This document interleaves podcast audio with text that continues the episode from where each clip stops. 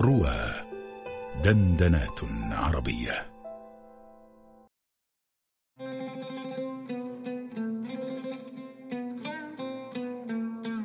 لغز السعادة المحير.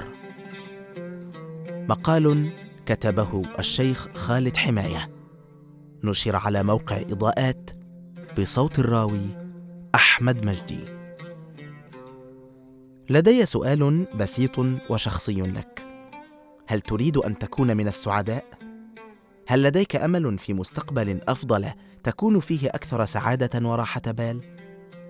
لو أتيحت لك الفرصة لتستثمر أعظم استثمار في مستقبلك لتكون سعيدا بقية عمرك متمتعا بصحة جيدة وعمر مديد ماذا ستفعل؟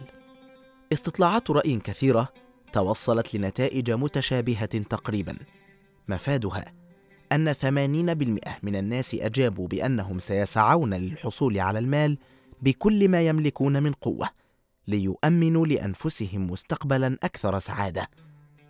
وأجاب نصف هؤلاء بأن هدفهم الثاني الكبير نحو تحقيق السعادة هو الوصول للشهرة.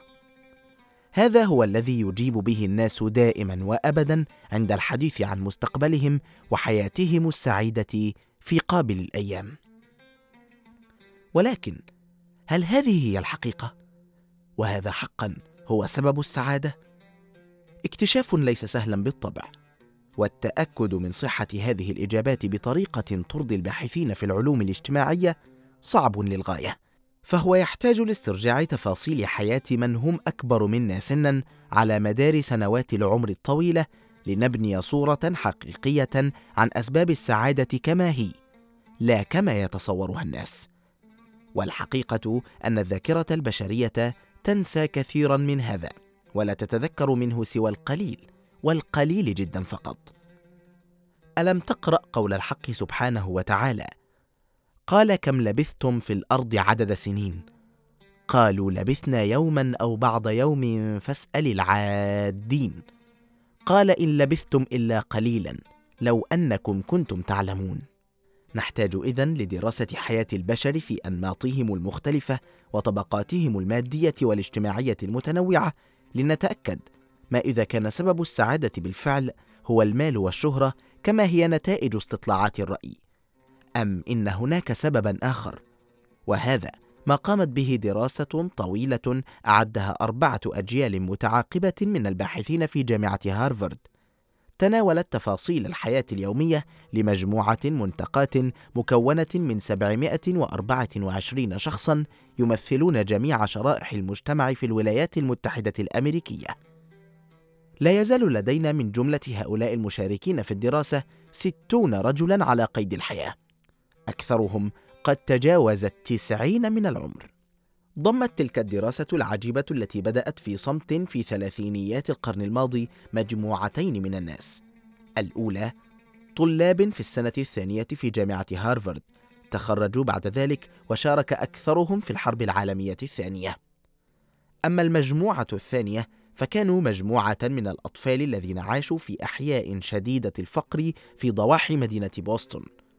حيث عاش هؤلاء حياة بائسة تفتقر لكثير من المقومات الأساسية للعيش. تنوعت الوظائف التي شغلها أفراد هذه المجموعة تنوعا شديدا، ما بين العمل في مصانع الصلب أو في مجال البناء والمقاولات.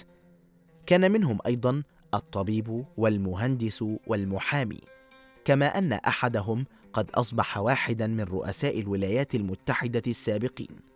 وبالتبعية فقد تنوعت الحالة المادية لهؤلاء تنوعا شديدا ما بين الفقر والغنى وكان منهم من ترقى في سلم الحياة الاجتماعية من الفقر الشديد وحتى الثراء الفاحش.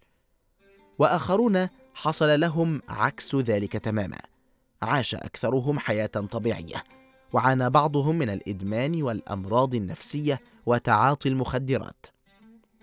وخلال السنوات الطوال للدراسة كان الباحثون يتوجهون لهم بمجموعة من الأسئلة والزيارات الميدانية بشكل دوري يتفقدون أحوالهم الاجتماعية والمادية والصحية ويناقشونهم في تفاصيل حياتهم اليومية. تذكر معي أن هذه الدراسة الضخمة التي رصد لها ميزانيات تكفي لأن تستمر كل هذه السنوات الطوال كانت ولا تزال تبحث عن الأسباب الكامنة خلف سعادة الناس وراحتهم في حياتهم. وكانت الدروس المستفادة التي خرج بها هؤلاء الباحثون عجيبة للغاية إذ لم تكن الثروة أو الشهرة سببا من أسباب السعادة التي نسعى لها جميعا. لقد كانت الخلاصة هي العلاقات الإنسانية الطيبة هي السبب في السعادة والصحة الجيدة والعمر الطويل. حسبك من السعادة في الدنيا ضمير نقي ونفس هادئة وقلب شريف. مصطفى لطفي المنفلوطي. لقد تعلم الباحثون من ذلك درسين عظيمين. واحد الروابط الاجتماعية ضرورية لصحة وحياة الإنسان لأبعد الحدود. اثنان الوحدة قاتلة لصاحبها. فقد أثبتت الدراسات أن أولئك الذين يحتفظون بعلاقات طيبة بأسرهم وجيرانهم وأصدقائهم يكونون أكثر سعادة ويتمتعون بصحة أفضل.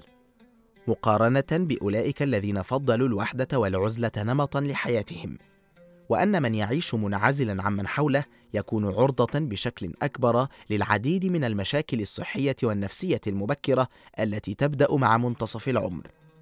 بل إن دراسة أخرى خرجت من الدنمارك تقول إن الضرر الذي تسببه الوحدة لصحة الإنسان قد يعادل تأثيرها الضرر الحاصل من تدخين خمس عشرة سيجارة يوميا ومما يفاقم الأزمة في هذه المجتمعات أن الدراسات التي أجريت في بلد كالولايات المتحدة قد أظهرت أن واحدا من بين خمسة أشخاص يشعر بالوحدة أكثر مما يجب.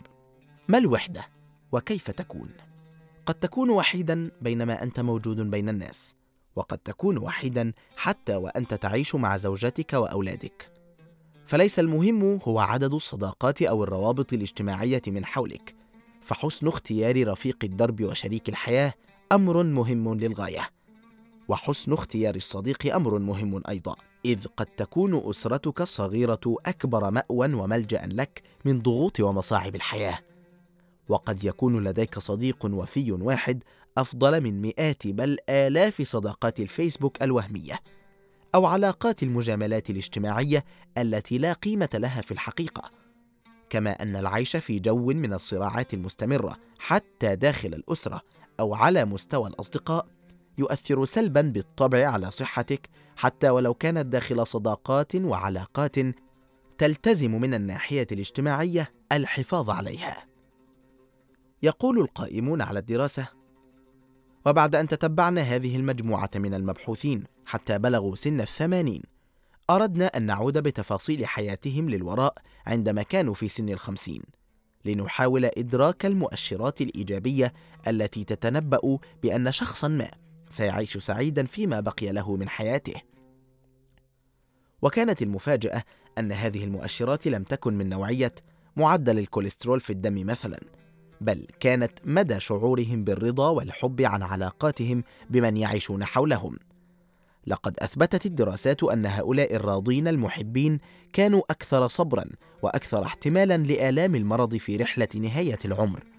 وعلى الناحية الأخرى فقد تعاظمت آلام أولئك الذين عاشوا حياتهم في وحدة أو في صراع مع من حولهم.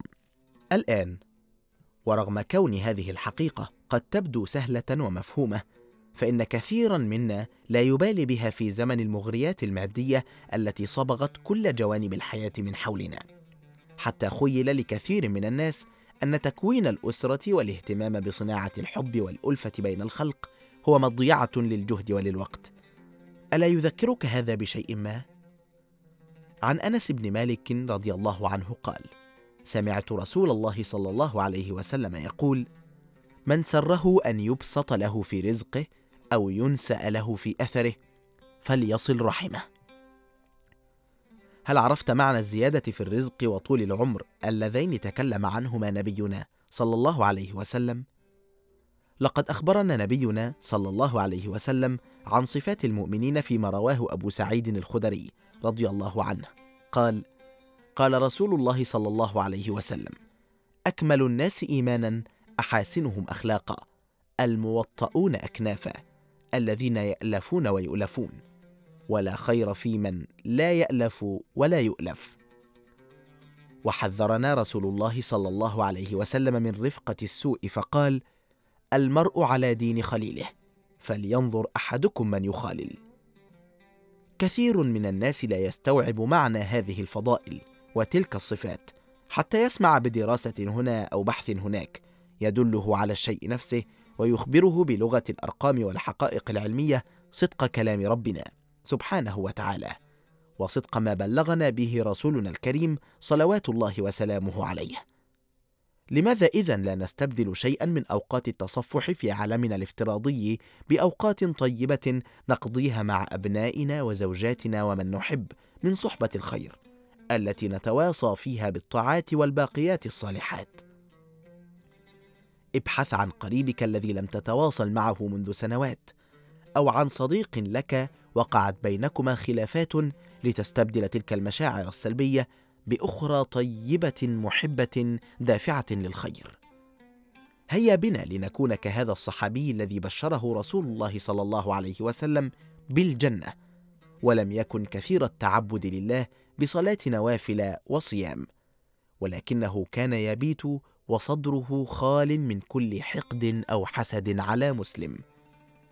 العلم الحديث يؤكد كما يؤكد ديننا أن هذا هو باب السعادة والفلاح في الدنيا. وما عند الله خير وأبقى.